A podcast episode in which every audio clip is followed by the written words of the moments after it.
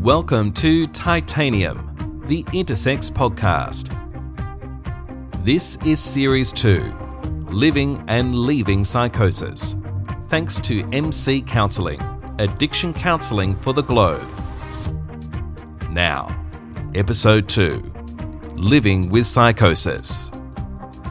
Sometimes, when you try to do better yourself, you fall harder. For Mike, it wasn't about partying, it was attempting to work around the clock.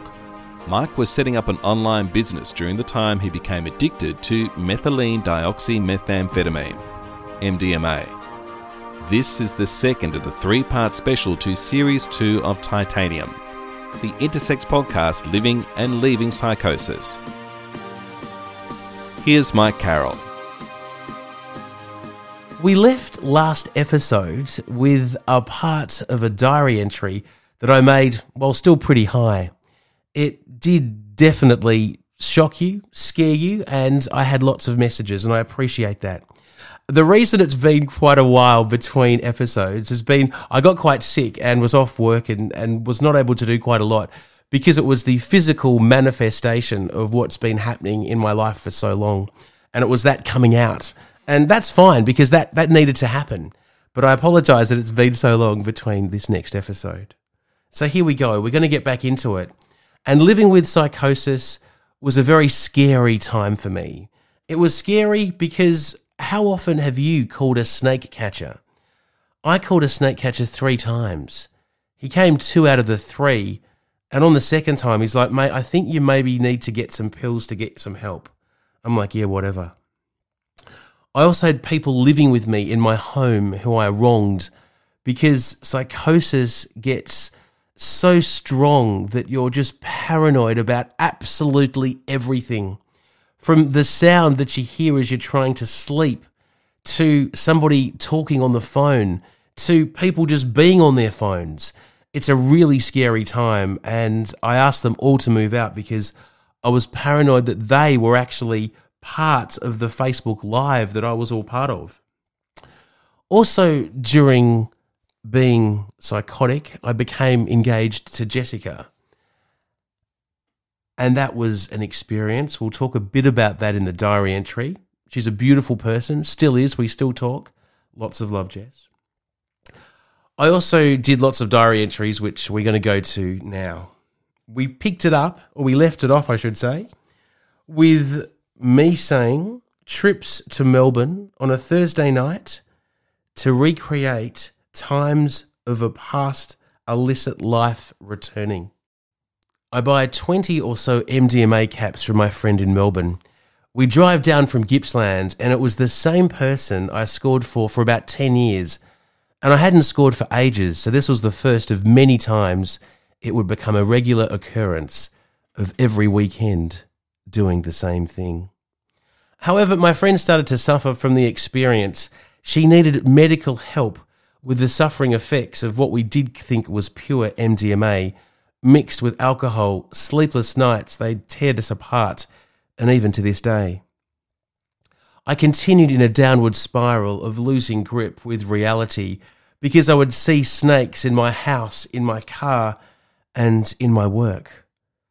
Psychosis had taken over my life. I was now unemployed, using every day, and my love of everything was back to my total addiction. A few friends told me to get help, go to the hospital, see the cat team, and get treatment and stop using. By this stage, my love of breeding exotic parrots had ceased, and I was certain snakes in the house were to kill me and also kill them. Once my parrots were cared for by a friend, I was able to ask for some help. I didn't have any money to score, and at that particular stage, I wasn't psychotic enough, so I wasn't admitted to the Flynn ward at the Latrobe Regional Hospital in Traralgon. We discovered that my tenant from the investment property next door would pass away and be found just after the settlement of this property. I would go to her funeral, and not knowing anyone except for the neighbour John next door, I got up to say a few words. I felt it was the right thing to do, as she'd been an amazing tenant who'd always looked after the property, and it just looked amazing every time I went in. I went to the burial and felt this really wasn't the place for me. At the wake, I sat by myself at the rear of the Warragul Country Club, saying to myself, I'll have this one pot and go. As I was finishing this, Cameron, the oldest son of Margaret, who was my tenant who'd passed away, came up to me to thank me for speaking at her mum's funeral and also invited me to come and join the family. I initially refused, but then accepted and was having a chat to up uh, to Pushpa, who was Cameron's wife's sister.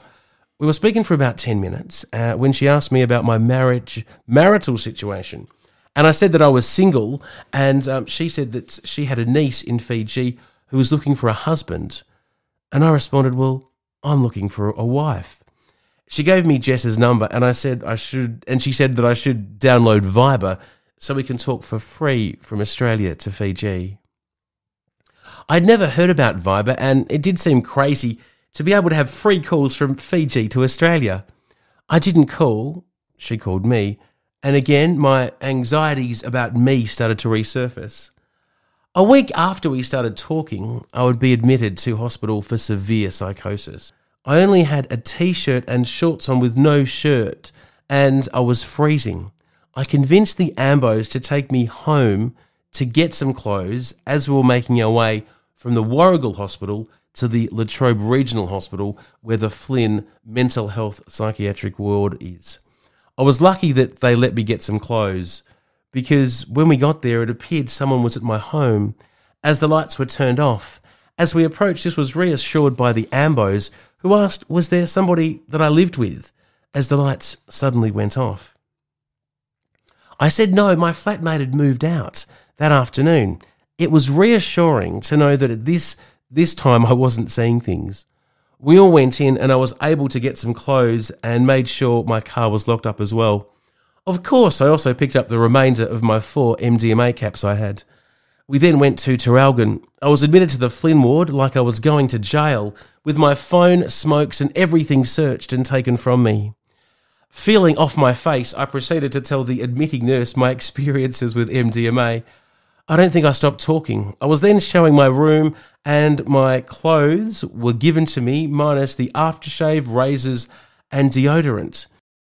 The Flynn ward was a place that I felt safe in because at home I was paranoid about the snakes, but there I felt safe. So I went to sleep pretty quickly. It was the weekend, and so it wouldn't I wouldn't be able to see the psychiatrist till Monday. And so basically, was not allowed to smoke. You see, you had to see the psychiatrist before being given leave, which meant you could go outside and smoke. But that wasn't a problem because I slept for four days. I said earlier I loved top shelf drugs. The come down from pure MDMA, or what we know now as maybe not the pure MDMA, is ridiculous. To go to the toilet, to go to the shower, to eat is the hardest thing in the world. It's like you've got no energy at all. On the first morning I went to have breakfast, I was completely shocked as to who I was surrounded with.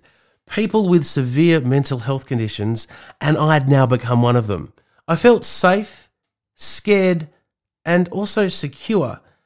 Then I met Tara. She would be my dear friend during my time, my first time at the Flynn ward. We'd become friends to the point that I was pulled up by one of the workers there about our constant hugging and supporting of each other, I was told that she had a husband and it was not appropriate for us to be so close. Well, I met her husband. Tara and I both laughed that we were both pulled up, and she was the most amazing friend anyone could ever have in a mental health psychiatric unit of a hospital. I will never forget how beautiful she was to me. She's a rare diamond. Support is the biggest part of being in a mental health ward to help you get by. Let me tell you that. I had no friends visit me. My mum was completely distraught. She was also very effective at negotiating with the psychiatrist that I eventually saw on Monday. Apart from seeing the psych and brief talks with Tara, I slept for four days. And I couldn't be trapped in this existence for another day. I had been an awesome patient sleeping most of the time, and always had been polite to the nurses and staff. There was no care plan for me, so I had to create one. I was assertive, I was not rude, I was understanding but determined. I wanted to see the outside, but this was apparently too difficult to organize. I was given broken promises to see the psychiatrist until I went to the nurse's station and said, I've been very understanding. I've asked to see the psych, which none of you can help me with. I want to leave and I'm trying to be as patient as I can, but none of you will help me. I've not caused any of you any harm or any concern. I want, I want you to right now tell me when I can see the psych to be discharged from this hospital. It worked. I saw the psych and he agreed to discharge me. It was the one of the most turbulent times of my life. I wanted to change and stop using this self indulgent drug.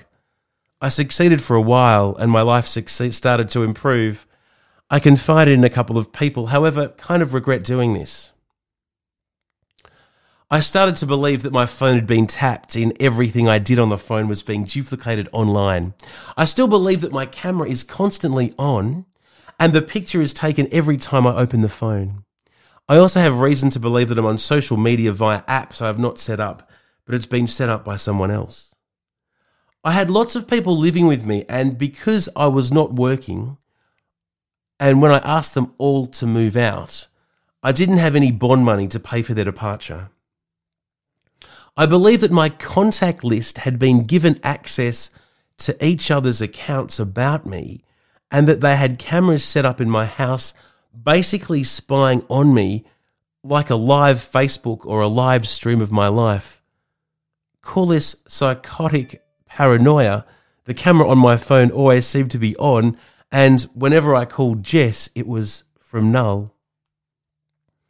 I set up an AVO against one of my f- former flatmates who had been verbally aggressive on the phone after I was unable to provide him with the bond money back after he moved out.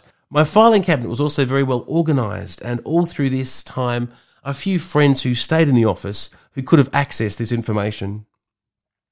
One ceased to be friends with me, citing they couldn't bear to see me destroy my life while another frequently popped in at opportune times when things weren't going well for me. They're also very good in describing how one should live a life and was always very positive. I've since challenged this person, to which they don't seem able to assist with my questioning. It was at the time of putting an AVO against an ex flatmate that I got a call from an employer inviting me for an interview for a role. At the same time, I believe the person who had made me public on my phone list was also working with this company. All of my personal email accounts, when you're not connected to my work accounts, were set up and authorized with all my personal Gmail going through my work account set up under another name, however, utilizing my phone number. I was also the only one to have to install the program that basically meant I was trackable and all my meetings with clients were being recorded without my knowledge. Things became more intense when I took my computer home, and when the speakers were on, they distorted. On further investigation, it would appear there were microphones at home recording when I was at home. The computer on my laptop had a setting that switched to my home internet to record audio. Then every morning at work, I was disabled from using a specific drive. However, later in the day, that drive was available. I was also unable to access recordings from my laptop. It wasn't until I was able to reconfigure settings on my laptop that I would hear a beep from Associate's computer. It was also a similar sound when I inserted my password. I also discovered that my computer had a separate keypad attached. It was hidden until I reconfigured the computer. I also found that there were three phones attached to my Microsoft Outlook with my number and to undisclosed numbers designed to sync with my Outlook, my calendar, also Microsoft Word, and other dodgy practices I could find. There were also two occasions of a certain name, not mine, that would appear on my sales manager's phone that also would be the same as what would appear when I would call Jess, and she would not take the call in saying this, I was never able to call Jess directly. She would always have to call me back. She also refused to be FaceTimed, saying she hated it, and I was unable to access FaceTime a few times, even though it was activated. So that's the end of the journal entry. And it's pretty bizarre, scary, sad. It's there's just so many words disturbing you could use, isn't, isn't there? Because the psychotic mind thinks everything's against them. There's actually nothing that goes with the psychotic mind. But the other thing about the psychotic mind is that it sees things that it never forgets. The psychotic mind can't concentrate on anything. It's got so much stuff going through it. That's why it gets so tired so often. The psychotic mind is a mind that I never want to be in again. And I hope you never have to experience it. But if you are around people that are psychotic, or if you have a loved one that's psychotic, I suggest you offer them love and support, and that you make everything in your home as normal as possible. There's, of course, lots of support for people with psychosis, but unless you've actually had psychosis, it's very hard to understand it from someone else because so much of the story is just ununderstandable. It's just not recognizable. It's just, it just doesn't make sense. But it does to somebody who's been in that space. How does psychosis and intersex work together? Well, it works together because you hate yourself so much that you know you're doing yourself damage, but you don't care about that damage because the damage that's been done to you the way you feel about yourself is so low. So the physical pain or the mental pain of the drug is better than dealing with the other pain. And so psychosis is a common theme in the LBGTIQ plus community because many of these people in these communities don't feel that they fit in and that they are alone. And so they use drugs to the limits that they possibly can because lots of the time money isn't an issue. But even if it is, it's the fact that it's it's taken it to the nth degree. Psychosis is a horrible time for anybody. And if you're going through psychosis at the moment, please go to the hospital. Please ask for some help. Please say you need to get onto some medication because every day you don't do it is another day that might mean you never get your mind back. We're going to go into the next episode and we're going to talk about leaving psychosis. But I appreciate your time today. And I know this has been very full on for you because it has been for me having to relive it to get back into this space. We're going to leave this space now and come back next week with another episode of Psychosis, which will be episode three in season two of Psychosis Living and Leaving Psychosis. My name's Mike Carroll. As you can hear, my voice is going. So we'll come back next week and it'll be better, I hope. I want to thank, thank producer Jared Aviat, also voiceover from Nathan Gardner. I'm Mike Carroll. More soon with Titanium, the Intersex podcast.